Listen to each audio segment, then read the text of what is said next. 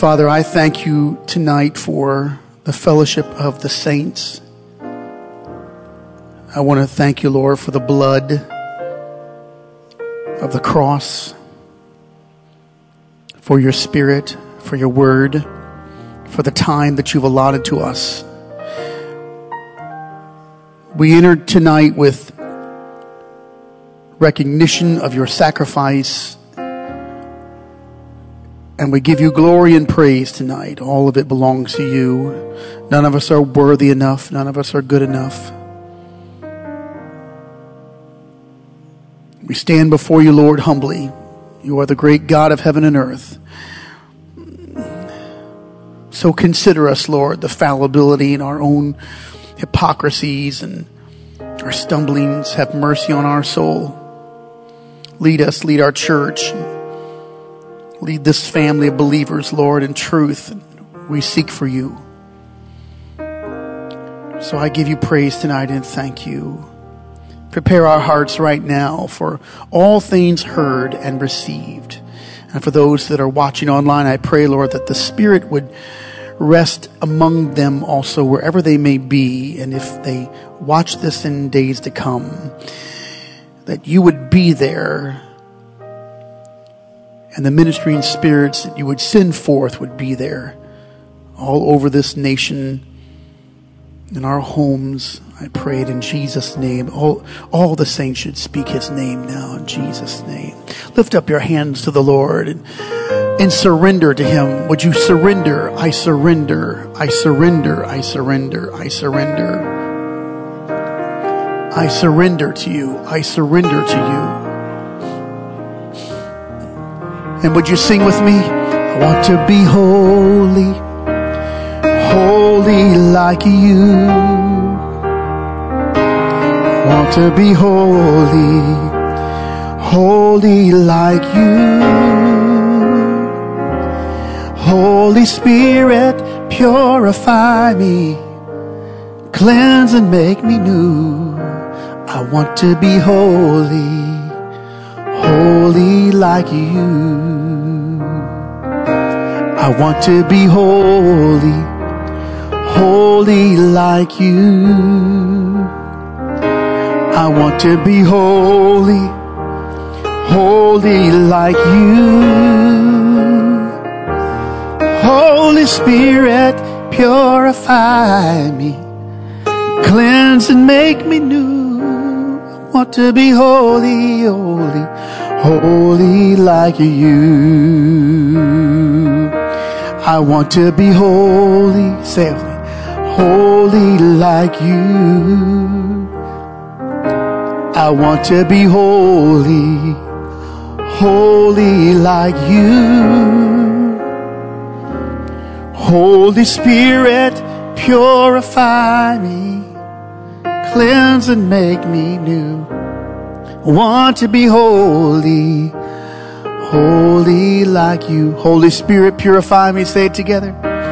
Holy Spirit, purify me, cleanse and make me new. I want to be holy, holy like you.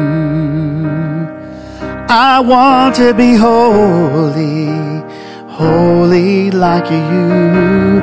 Oh, I want to be holy, holy like you. Come on now, let's do that with praise. You're so good, Lord. Hallelujah, Jesus. Amen. Amen. You may be seated, and I thank you for standing. And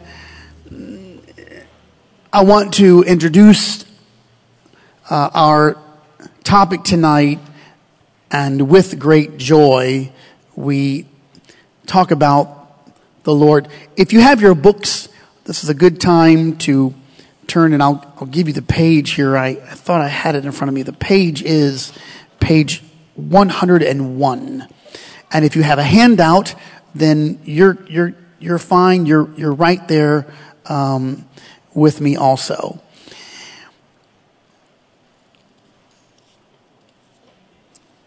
All right. Everyone have that? Thank you.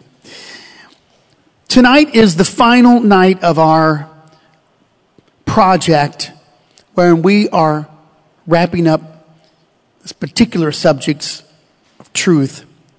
The voice, our prayer, our giving, our fasting, and of course tonight, communion.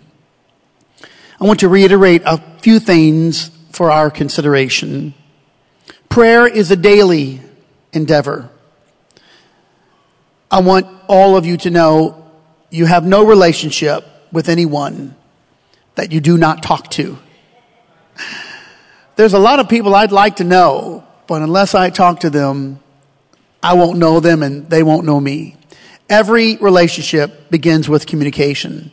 Now there's many ways to communicate, but the best and most effective way is to speak.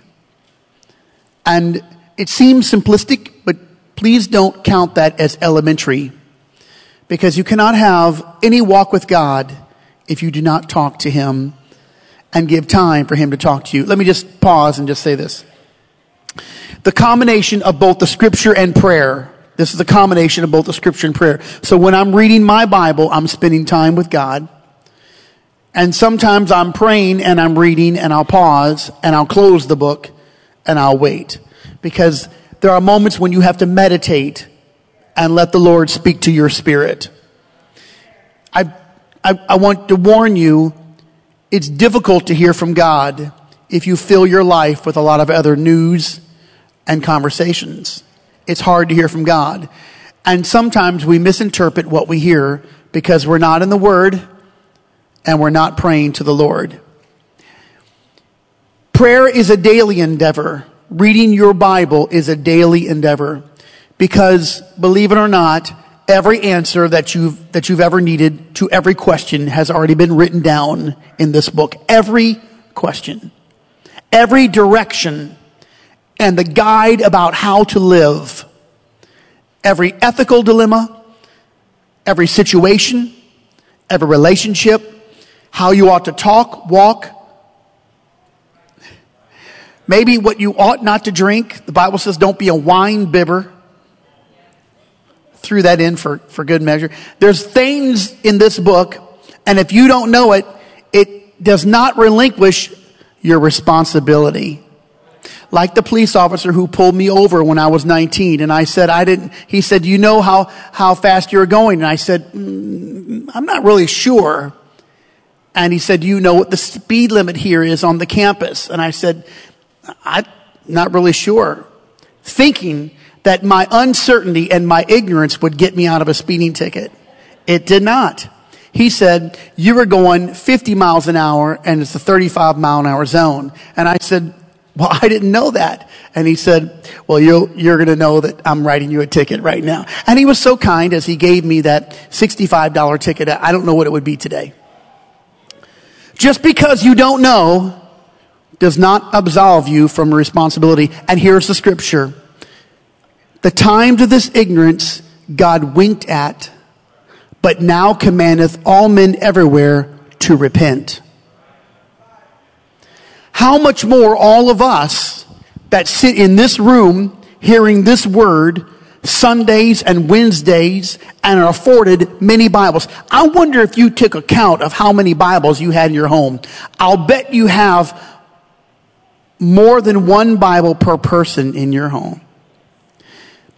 Prayer and the word are daily endeavors.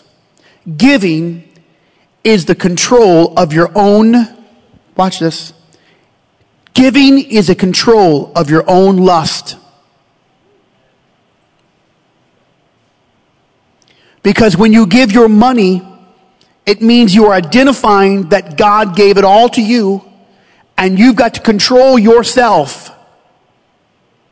You honor the Lord first but if you are not in control, you'll take upon yourself things you don't need and it will hinder your ability to give God first. Covetousness and the desires of our heart. Can you hear this now?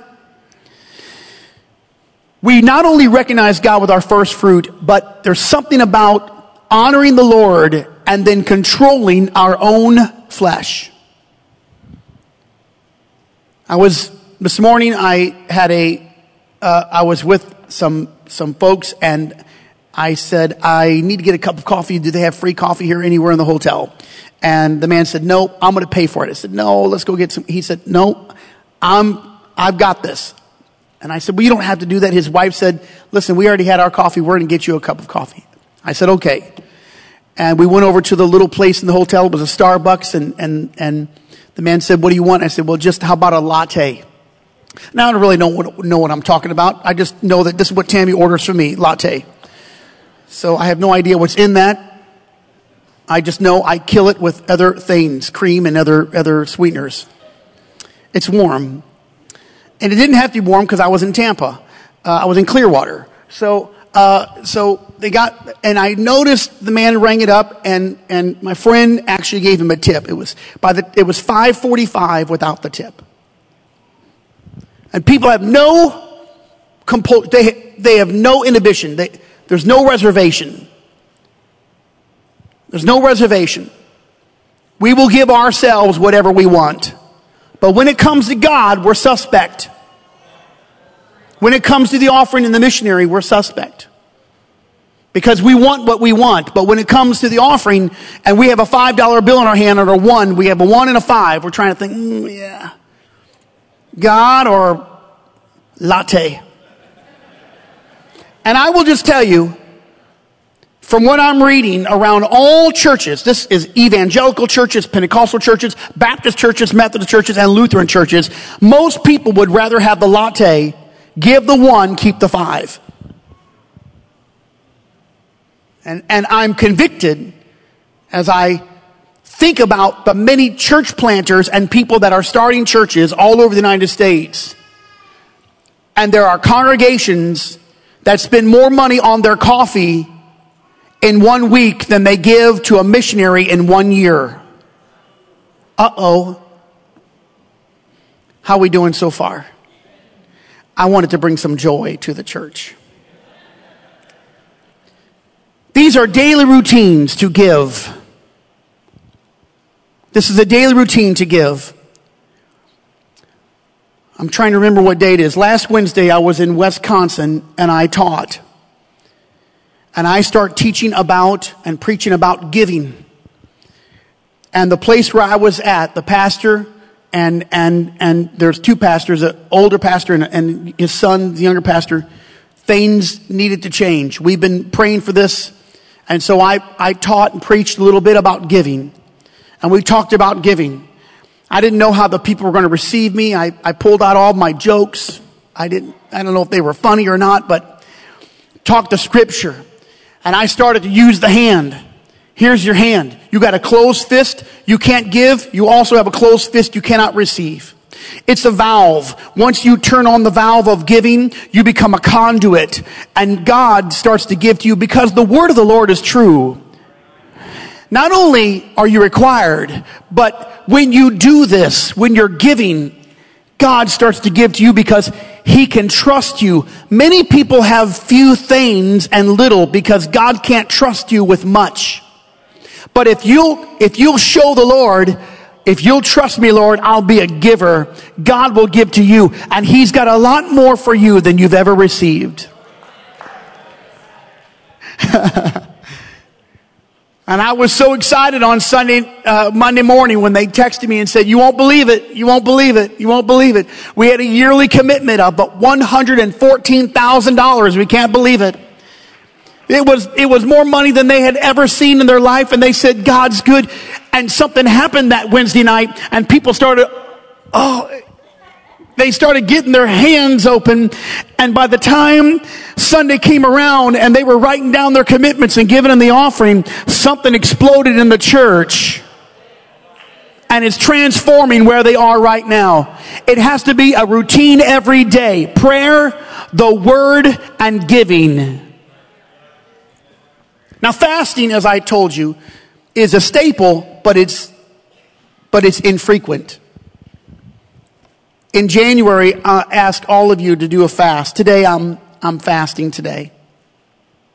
In January, I'd like for all of you to do a fast, but you don't have to wait till January to fast. But the church will be on a, on a fast. And that's infrequent, but it, it's important and we talked about it.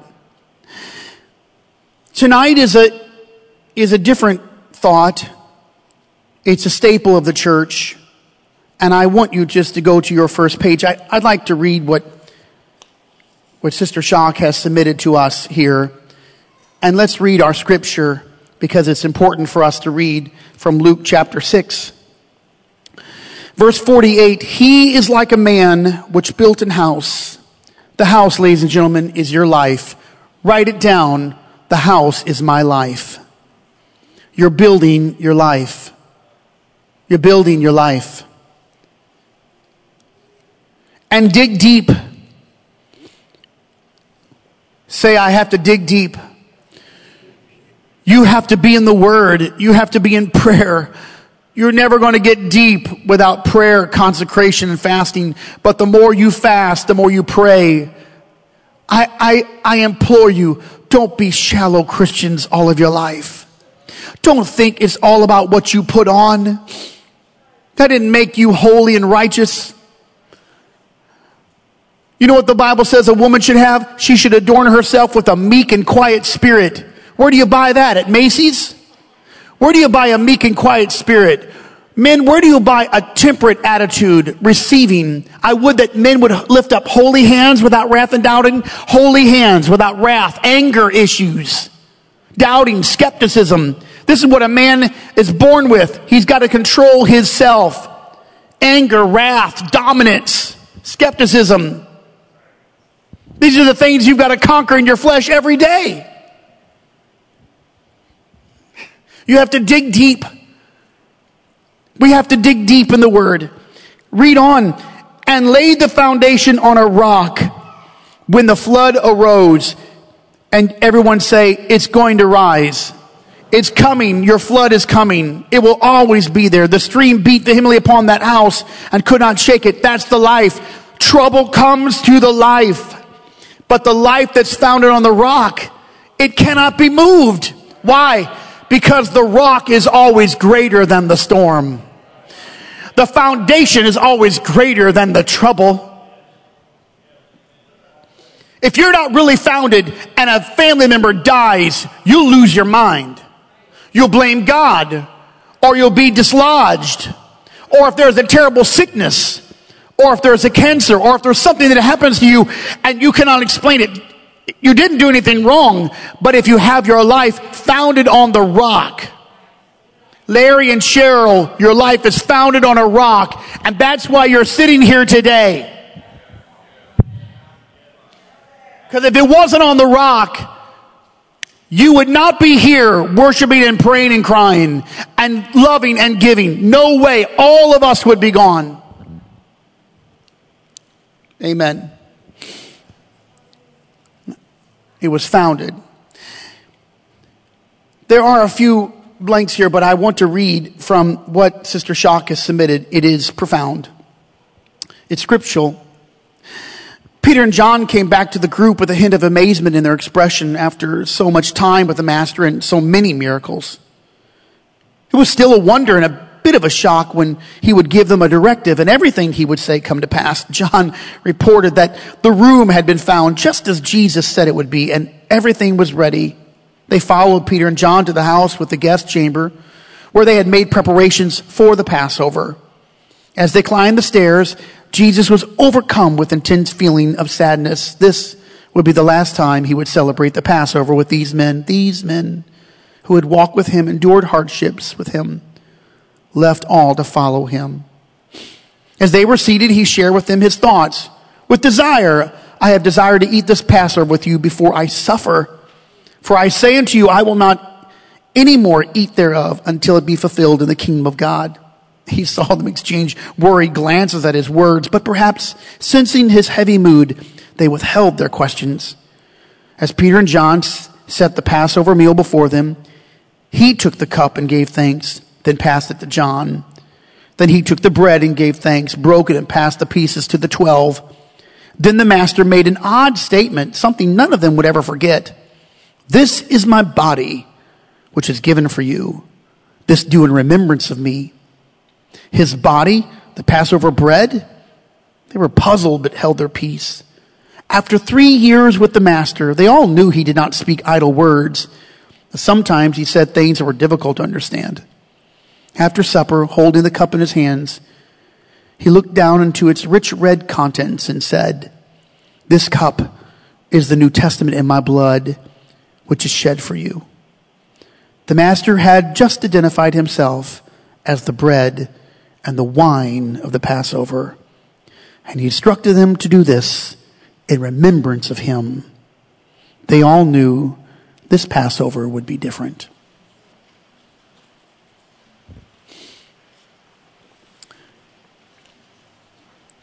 There are two elements here tonight that I need to relay to you. I think that we can handle both. There is a teaching element here, and it's so it is cerebral, it is intellectual. It's something you have to learn. It's a crease in your brain that you make. It's a bit of knowledge. It is the study of the word, but this particular subject comes with emotion. It's not just what you think.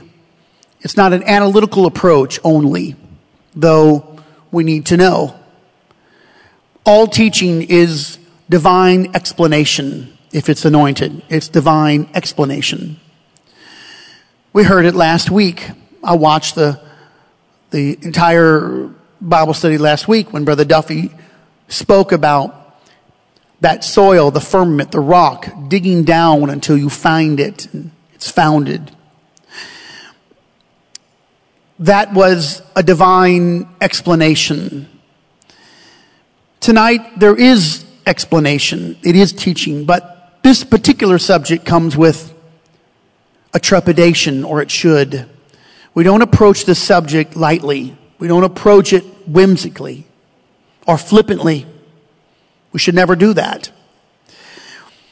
Some years ago, a TV personality said, if you don't have bread and wine, just use a potato chip and some orange juice or whatever. Now, you can call me a little traditional, but I think that's sacrilegious and I'm not playing games with this.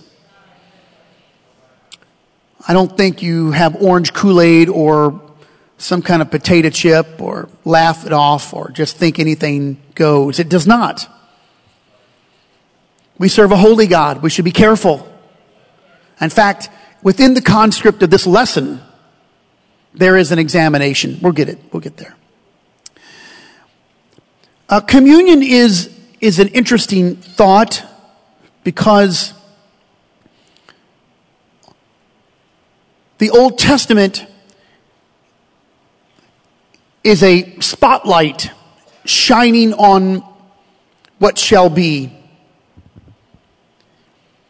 There are types and shadows in the Bible, a type and a shadow. If, if you've never heard about a type and a shadow, it, it's kind of like this. Um, the things that happen in the Old Testament are a shadow of things to come in the New Testament. It's almost a reverse of what you might think it, it would be. So the light is shining from the end of time. And the figure is standing in the New Testament and it's shining a, a light there so that the shadow is cast into the Old Testament. Here's a case in point.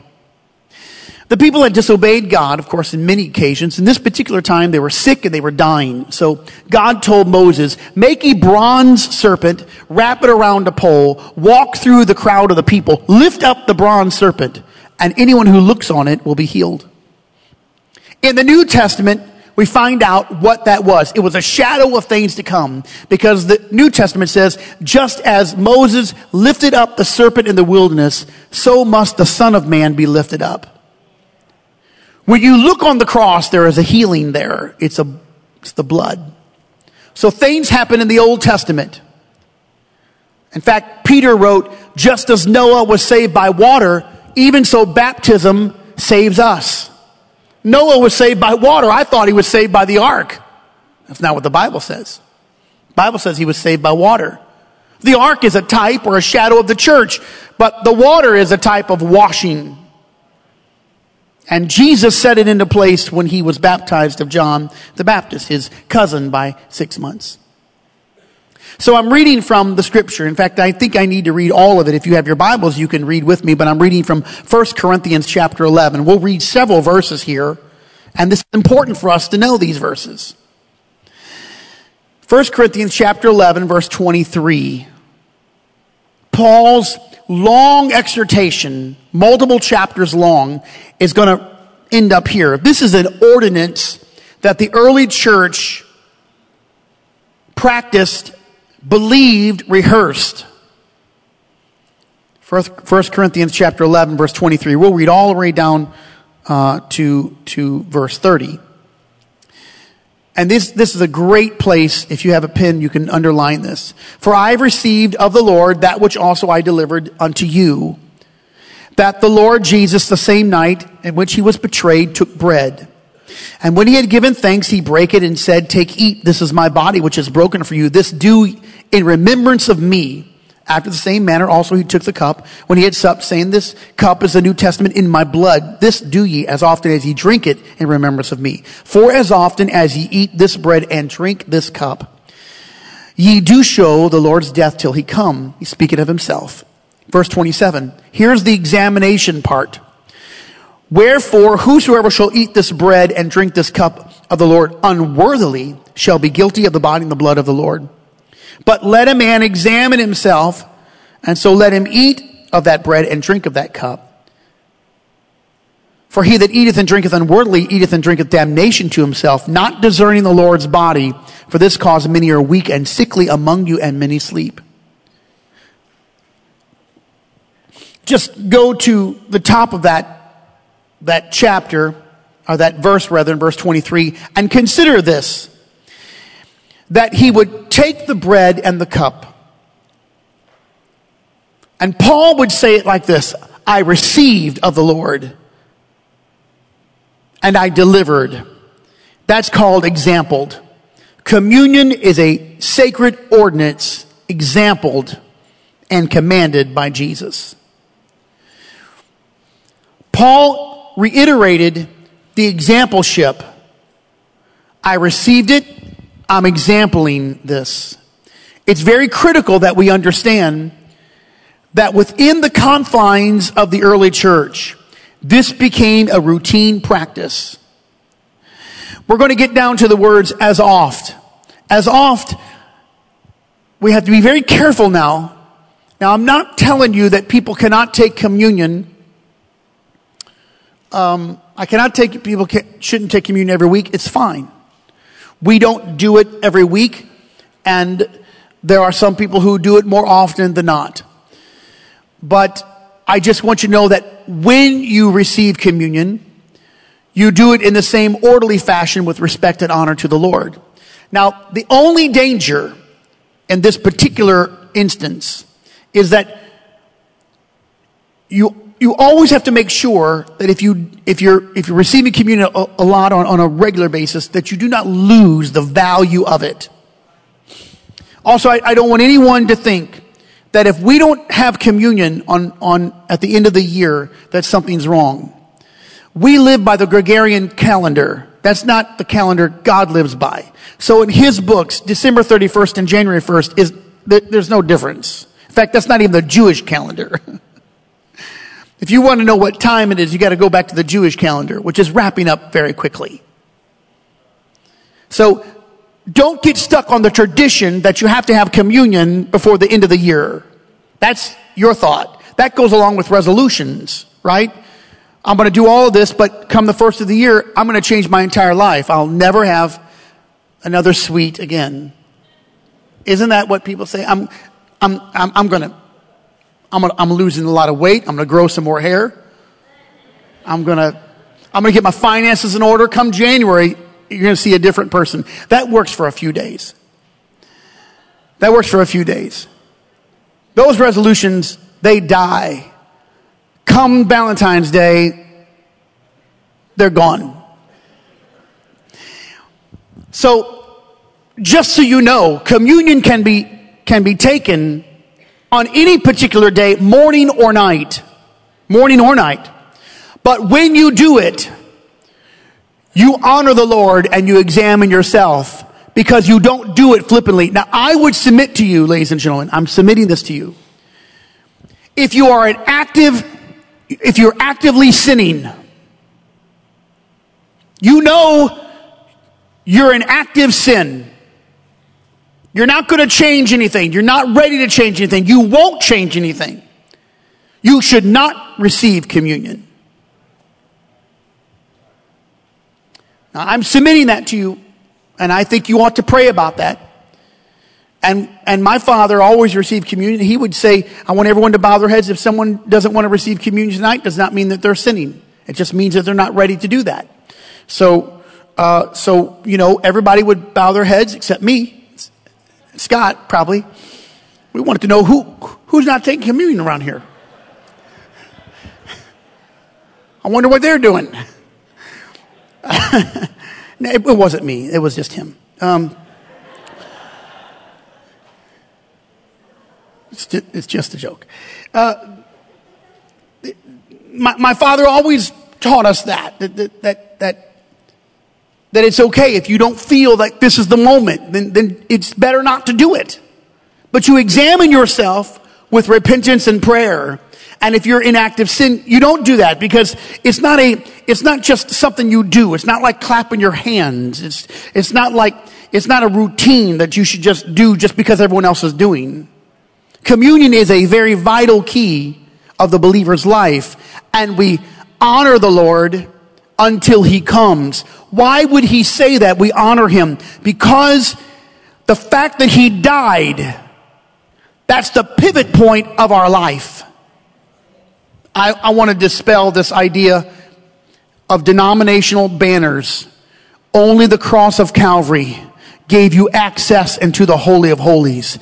No church, no affiliation is going to bring you into the Holy of Holies. It's only because of the blood of Jesus that you ever had access. You didn't get access without the blood but the blood did it for you and the blood covered you. And when the Lord looks on you, thank God he can't see everything that I am, but when I'm covered by the blood, he can only see the blood, his blood. And his blood covers everything about my life when I'm covered by the blood. It heals my mind. It heals my heart and it allows him to bring me in because nothing unholy is going to come before him. The beauty of his blood. So this is commanded, and this is what the early church did on a regular basis. We do not know how often that they partook of communion, but there is some historical reference that for certain every Passover the early church had communion. There is historical reference to that. I want to I want to shine a little light on a statement that was made and written 730 years before Jesus died. S- approximately 730 years prior to that moment, Isaiah is going to write a chapter, we know it as his 53rd chapter. But in that particular chapter, he is describing a future sacrifice, an individual. He will use the, the imagery of a lamb. It is it very powerful uh, among the Hebrew people as they had been uh, practicing sacrificial uh, sacrifices with lambs for many, many years, thousands of years. And, and when he wrote it, he's describing the Lamb of God. He is forecasting, he's prophesying of the coming and, and the death of Jesus Christ. To whom is the arm of the Lord revealed, he said. He'll grow up as a tender plant, as a root out of a dry ground. There's nothing that you're going to see him, no comeliness that you'll be attracted to him. He is ordinary among you. And then Isaiah is going to write, and you should read this and study this for yourself. He is led as a sheep before the shearers, and he won't open his mouth. I, I, I want you to know that Isaiah is prophesying 730 years prior that Jesus allows himself to be taken. He allows the process to begin. And the process does not begin in the Garden of Gethsemane. It begins, it begins, at least it begins in that rented room where the Passover was taking place. Now you gotta remember this. When Israel came out of Egypt, that was the night that the Passover actually began. When God told Moses, tell all the people, go get a lamb, get the, get the best lamb you, you can get, bring the lamb in, kill the lamb, cook the lamb, take the blood of the lamb, and wipe it on the doorpost of your home. On the outside, put all that blood that you can on the doorpost of your home. And when I send the angel and he sees the blood, he won't visit your home. The blood was the one thing, the only thing that kept the plague from visiting that home. Every home without the blood had a visitation, and the visitation ended in the death of the firstborn son. Every home.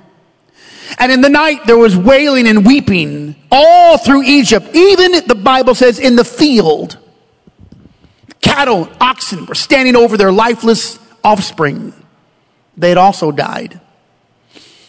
And this is what God said bring everyone in the home, close the door, eat the entire lamb.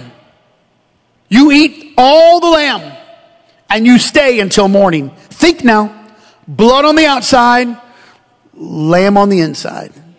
Blood on the outside, lamb on the inside. And that was the first Passover. And from that day, for thousands of years, every Jewish father, still to this day, will ask their children, what makes this day different than all the other days in the year? And they will reply, this is the day that the angel passed over homes. The Passover day. The blood was applied. They do not know this. Neither the Jews or the Pharisees, even the disciples, they do not know this. They're looking at the Lamb, the Lamb of God.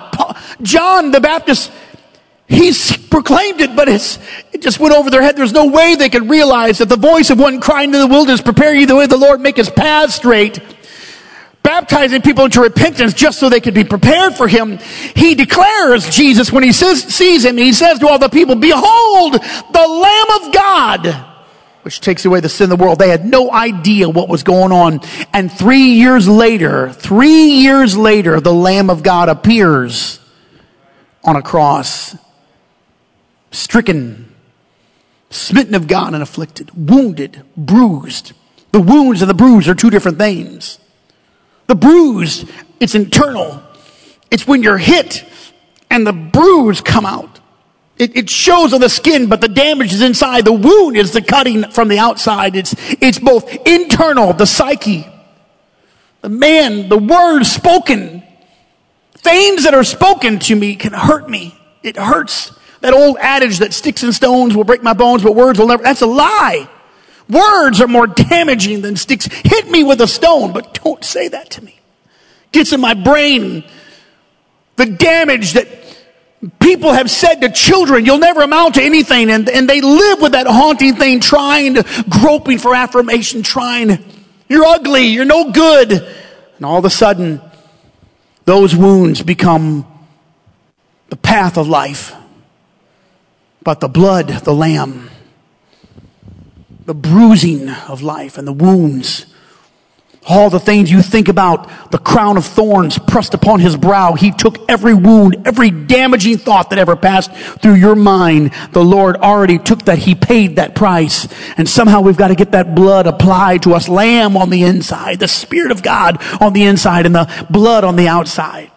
This was the concept. This was the idea of the Jewish community. And it's hard for us to recognize this because we don't ever see a lamb. We don't see the, we don't hear the baying of the lamb. We don't see the blood of the lamb. We, we don't have that in our culture. And so it's difficult for us to adopt these things. We, we think it by faith. We hear it, but we have no realistic view of it because we've never seen that. The life the Bible says in Leviticus, the life of the body is in the blood. Why did he choose blood? Why blood? What's the life of the body? Can't live without blood. How many times have I said, you can't live without blood, you can live without, you can live without a gallbladder, you can, you can live without one of your kidneys, you can live, people have lived without part of their brain, I, I know. They're alive, but ain't, ain't nothing up there. Can't, you can live without a lot of stuff. A finger, a toe, you live without an ear. You can't live without blood. Can't live without blood. No. The life of the body is in the blood. And it's not just not living without blood, but blood, the blood, it sends all the messages around your body. It oxygenates your, your, your cells. It, it, it feeds your body. The blood do you know what we all have in common? We don't have height and we don't have ethnicity. We don't, we don't have names in common. We, we have the blood of Jesus in common. The blood made you my brother. The blood made you my sister. The blood made you my family. Do you know what happens when the blood of Jesus occupies a room like this and a church like this? Guess what? He sends the same message to everybody. He feeds you and he feeds you and he brings us together. You can't survive without the blood. There is no church without the blood. You can have liturgy. Here, Pastor, you can have liturgy, you can have songs, you can have music, you can have a screen, but if you don't have the blood, you got nothing because there's no message without the blood. There's no healing without the blood. There's no redemption without the blood. There's no salvation without the blood. There's no atonement without the blood.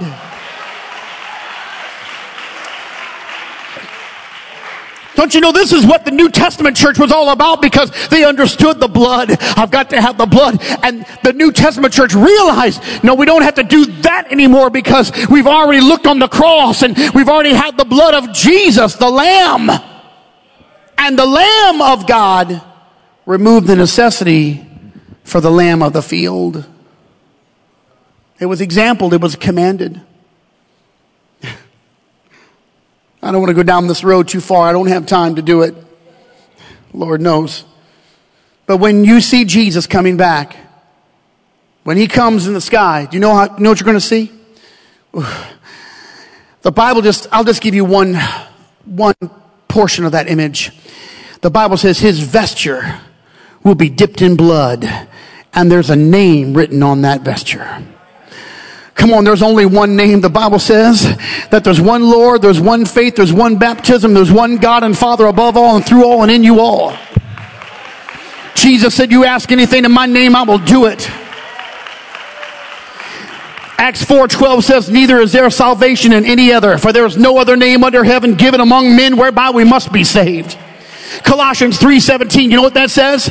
And whatsoever things ye do in word or in deed do all in the name of the Lord Jesus. I know these are not your notes, but come on, you can't confine me to. Number two. There are elements, and the elements are symbols. I want you to be very careful how you understand the elements. I, I was on my computer and I was practicing what's written on your paper, the Lord's Supper, from the Greek phrase kuriakon deipnon. That's how you pronounce it. I, the reason why I know this is because I spent five minutes rehearsing that. There's a little app on a little website where they'll teach you how to pronounce Greek or Latin or Aramaic words. In fact, there's other words that I'm trying to pronounce, mostly Spanish words. And you have to understand that J does not sound like a J. It's H or silent. I'm, wor- I'm working on this. I'm, it's, it's, it's been work. So I just, I just, I'm working all the time. This particular is important. This particular word, words are important because it, it's a meal that belongs to the Lord. So this is not a meal to fill your belly. It's not a meal for your sustenance. And in fact, by the time this was written in 1 Corinthians chapter 11, there was some issue that they had become flippant and this became a big celebration. Or it became like a Passover meal where there's all the food, the bitter herbs, the, the, the, the, the egg, uh, the, the bread, the, the unleavened bread. No, th- this wasn't for that. This was for a symbol. And not only was it a symbol, but it was directly made for a symbol as if So there's no reference in scripture that the bread that you take tonight, the drink that you take tonight turns into his actual body. There's no Bible for that whatsoever. In fact, I would denounce that idea altogether. It's a man-made concept that's not true. The elements of communion are symbols of the broken body and the shed blood of Jesus. The shed blood of Jesus. It's a very difficult thing for them. We have the book. They had, they were in, they were living this in real time. Think about this. They're living this in real time. If I came to you and I said, okay, look, brother, here's what we're going to do. I'm, I'm, I'm, I'm, I'm going, this is what's going to happen to me this weekend and I'm going to, I'm going to do something in front of you and you would be bewildered because you've never heard of that. They had all their confidence in Jesus. He had thwarted all the, all the rebuttals of the Pharisees. In times he had escaped from them. He, had a huge following of believers. Miracles followed him wherever he went. There are people who adored him and loved him. Hundreds have been healed. Lepers. Who knows how many lepers? We, we only know of one time where 10 were healed in a single instance, but there was other people. In fact, in two different places in the Bible, Jesus healed people and said, now don't tell anybody. And they went and told everybody. The Bible says his fame was noised abroad. Jesus had become very popular. Of course, that was the reason why it, why it raised the ire of the Pharisees, Sadducees, and all of those of the high council. The broken body, the shed blood. Think of this, the unleavened bread. Why was it unleavened? Why unleavened bread? Have you ever tasted unleavened bread? It doesn't taste good. There's no, it, it, it's not good. There's no yeast in it. Every year, three weeks before Passover in Israel, every house is cleaned. They will wipe everything down. Many of them will take all of their furniture out of the house and wipe it from top to bottom so that all of the yeast is out of their home for Passover. One year we were there in Israel just a week before it started, but people were already beginning the process of cleaning their homes because they didn't want any yeast in their homes at all before observing the Passover. Why? Because when you're going to escape, there's things that you don't do. You don't, what's the word? Lollygag around. Well, I'll, get there. I'm going to get there. Someone told me about they were going to catch a plane ride. And they said, you know, I just, I don't know what I was thinking. I, I kind of, I just kind of milled around a little bit and, and, and, and missed the plane. Well, there's some things you cannot miss. You don't miss getting out of prison when everyone else is gone. And so it takes time to cook bread and bake it the right way. My mother and my sister does this. Dammy uh, and Allie are doing this, the bread and, and, and it rises and, and then you have to do all kinds of things and you knead it and you bring it, it rises. Well, that particular night, on the Passover night, they didn't put the yeast in the bread. They didn't have time. So it was flat and it wasn't as good and it didn't taste well. And, and, and please don't give us any unleavened bread for Christmas. I know what it tastes like. the unleavened bread this is the remembrance. See, one of the problems with the Gentile church is we have no remembrance.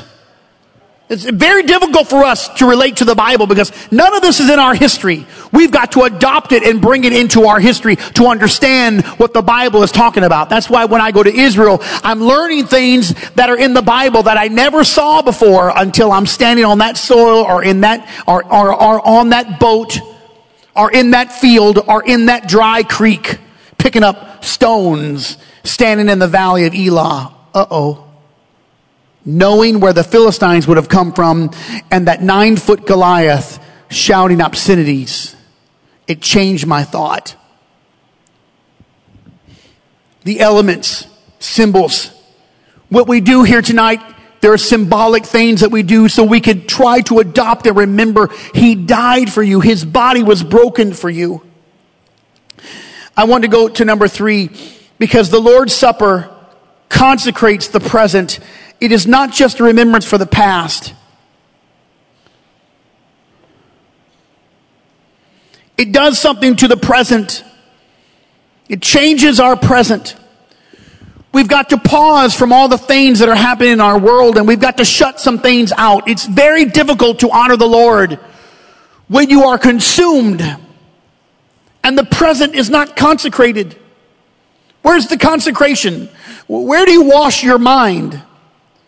The Bible says, and be renewed in the spirit of your mind. Your mind has a spirit. You have a disposition prone to think things, prone. Some people are very, they're very suspicious.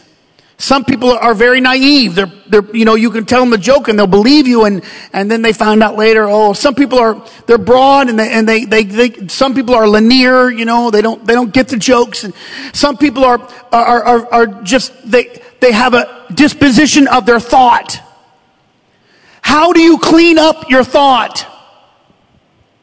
How do you clean up your mind? Some people have a poor mentality. I'll just speak this and I'm not trying to be offensive. Rent a center. My, my, my wife's grandmother used to say rent a center, or my mother-in-law, rent a center is poor people with poor ways. You rent the TV for $17 a month. Don't do that, ladies and gentlemen. That's a poor mindset. Get out of that. Get out of that. Get out of that 25% loan. Get out of that. You don't need it. You don't need it. It's, it's mindset. God's not going to heal me. Get out of the mindset. You know, other people are more needful than me. As if God is limited in the house. Let me tell you, He knows every person in this earth, every person ever lived. The scientific stats say there's probably been a, about 13 billion people to ever live on this earth and all this planet. He knew every hair on every head of every person that ever lived. He knew every aborted baby. He knew the hundreds of millions of aborted children, and there's a place for them. Don't think that he's too busy to take care of your need. So when you think, well, I'd go to the front, but I just, you know, I know other people need it more than me. What are you talking about? That's like you're standing at a massive ocean and saying, you know, it's okay. Go ahead, everybody. I know you're, I know you're thirsty. I know you want to, I know you want to get in the water. You need it more than me. You're, God's resources are so great and profound. He has more than enough time for you. He died for you. You got to cleanse your mind and communion consecrates that thought, cleanses you. Amen. And all the people said amen. Number four, the Lord's Supper anticipates till, can I just say it this way in, in, in the first person, till I come. Do it until I come. Keep remembering till I come. Keep, keep the, the sacrifice in front of you till I come. Cause there's coming a day when you won't have to do it again. And the next time Jesus sits down to eat, he's going to be sitting with us at a banquet table. The next time he, he drinks of the cup, it's going to be with the bride. And we're going to have a marriage celebration. And we're going to be eating and dancing.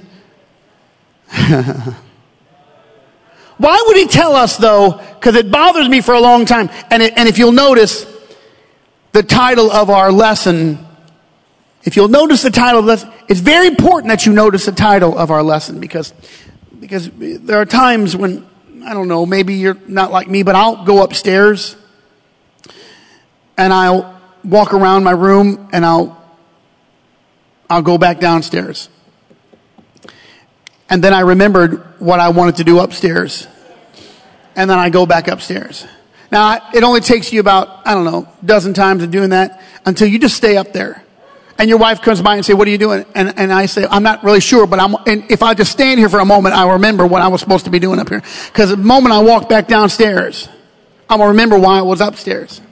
And then I tell myself, okay, I'll just do that later. But when I get up there later, I forgot that I was what I went, why, why is that? I can remember a whole bunch of stuff, but some, you know, listen, some of us have perfected uh, this, this memory problem. You know, we perfected the memory problem. But, but remember, Remember what I told you last, a couple weeks ago? If you boil down the Old Testament into one word, it's, the word is remember. If you took the whole Old Testament and boiled it down, you had to come up with one word in English. It's remember. And when Jesus said, I want you to do this in remembrance of me. Remember me. Remember me. Hey, life is going to get busy. Remember me. Hey, you're going to get tomorrow on Thursday, all of you are going to be on your way and you're going to get a lot of things. You have, you have so much on your mind. And Jesus is saying tonight, remember me. When you do this, you remember me. And what are you remembering about me? No, not that I rose from the grave. Don't remember that. Don't remember that I rose from the grave or that I'm a healer or that I'm a provider. Remember what I did for you before you knew me. Remember that while we were yet sinners, the Bible says Christ died for us while we were. Remember me because I was thinking about you before you ever came about. Remember because your life's going to get harried. It's going to get busy. You're going to have stress. You're going to have issues. But remember me now. Remember me.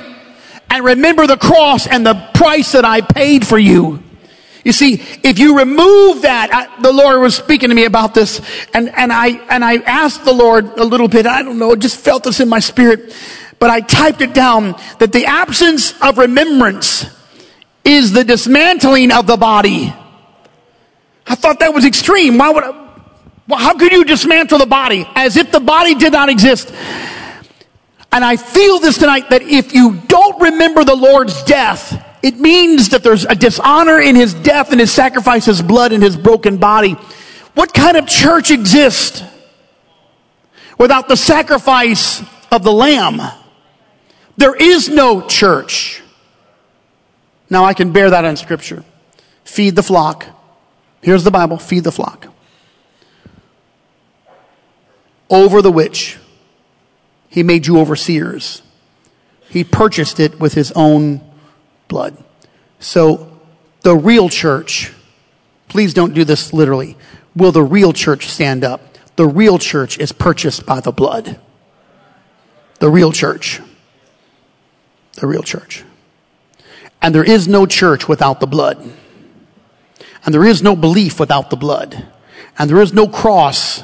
I mean, there's no victory without the cross. And there is no thanks without the cross. He died for you.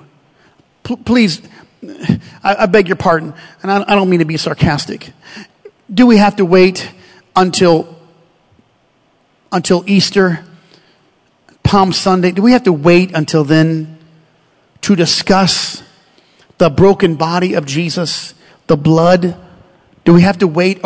Are we so locked in to our own calendar? Are we so locked in to our own routine? Yes, we'll get there, but do we have to, do we have to reserve that time and say, you know, I'll tell you what, come the last Thursday in November, I'm going to be thankful because it's Thanksgiving and, and, and, and, and come December the 25th, we're going to rejoice that he came.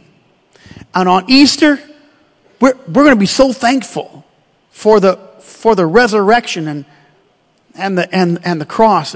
Is that, is that what we're doing? No, no, no, no. Stop, stop all that. That's, a, that's, that's an Americanism. It's a mess. It's led us away from the very things that we're involved in. Listen, you eat the book. You love the word. Every day you say, thank you, Lord, for the blood. I have a good friend and he's, and he's one of the guys in the group and his, his father had some, a lot of heart problems and, and we've been praying for his dad. His dad's been a great minister for so many, many, many years. And, and they're in California and so he keeps texting me, Pastor, pray for my dad. He's got heart trouble. We've been praying for him. Well, the Coumadin was too strong, I guess. And so the problem was he had a brain bleed. A couple days ago, he had a brain bleed. And, and the doctor just said, we're going to have to do surgery. He'll never move again. He, he probably won't, won't last the surgery. He's not going to move. He's not going to, he, he's not going to be able to, to, to talk. Even if he comes out, there'll be no motor skills. And we're going to have to drain this blood on his brain or he just won't live. So they did all the MRIs. They did all the scans. And so he called me and said, Pastor, would you pray? I said, we started to pray. We prayed and prayed. And so the, the, the, the surgery went through and, and, and he was going to have the surgery. I'm sorry, before the surgery, he, he went to his dad and said, we're going to pray. And so, and so in the prayer, they took communion.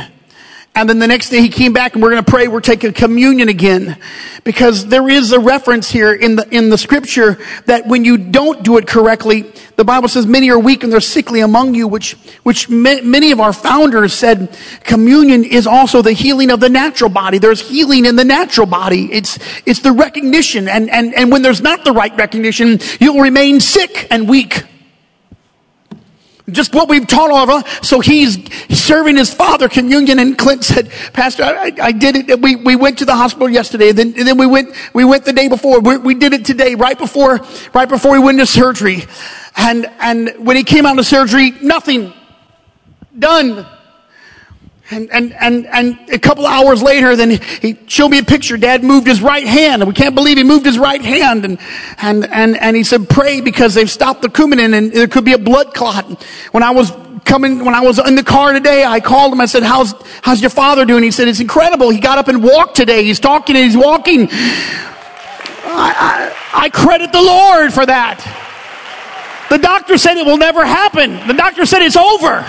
You're never going to come back. I credit the Lord. Now, I'm not, I'm not using communion as a, as a tool. It's not a magic trick. It's not a magic trick.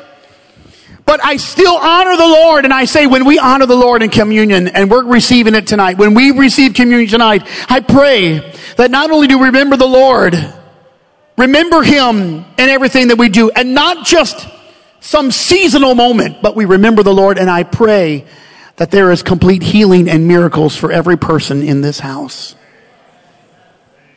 Amen. God, God can heal you tonight while you're receiving communion, while you honor his broken body and his blood. You can be healed tonight of everything because that's how good God is. Because the Bible says with his stripes, Go back to Isaiah 53. Everything you wanted to know about that powerful moment that happened 730 years later is happening right there in Isaiah, Isaiah chapter, chapter 53. You're going to be redeemed because he allowed himself. No one brought him to the cross. He willingly gave himself. He just closed his mouth. All of our griefs and our sorrows, he is stricken, smitten of God, the, the, the incarnate savior and the blood. Amen. Amen. All of the classes tonight are receiving communion. Our youth are in their session tonight and they're receiving communion. Our children, per permission of all the parents, they're receiving communion tonight and we're here to receive it. And what a great group has gathered. I'd like you to take this book that you have and I don't want you to wait, uh, or don't want you to, to, to forget this book. I want you to take it home. And I want you to look over it. I want you to read through it. And as we go to the Lord before communion, there's a fifth line here. We'll fill it out. This is very important for us. Because there's a, there's an approach to the matter at hand. There's an approach. Here's the approach. It doesn't take long to ask the Lord to forgive you and to thank Him for His goodness and His grace. It doesn't take long, but you have to do it with sincereness and heart. There is approach. There's many, there's many, many words. I'll, I'll, I'll offer you a couple here, and then I'll add some, some words to it. But, but the Lord's Supper, this communion, there's an approach that we have to have. It's with preparation. The preparation is with our heart, it's with our mouth, with our mind, and prayer. Those are the elements that attend to our approach. And of course, in preparation, it means that you're reverencing something. It's a reverence, it's a holy moment, it's a godly moment. And prayer is a communication with the Lord. It's thanking Him, it's calling to Him. In my preparation here tonight, couldn't get this moment off my mind last night, just went to bed thinking about being here, standing here, and receiving communion.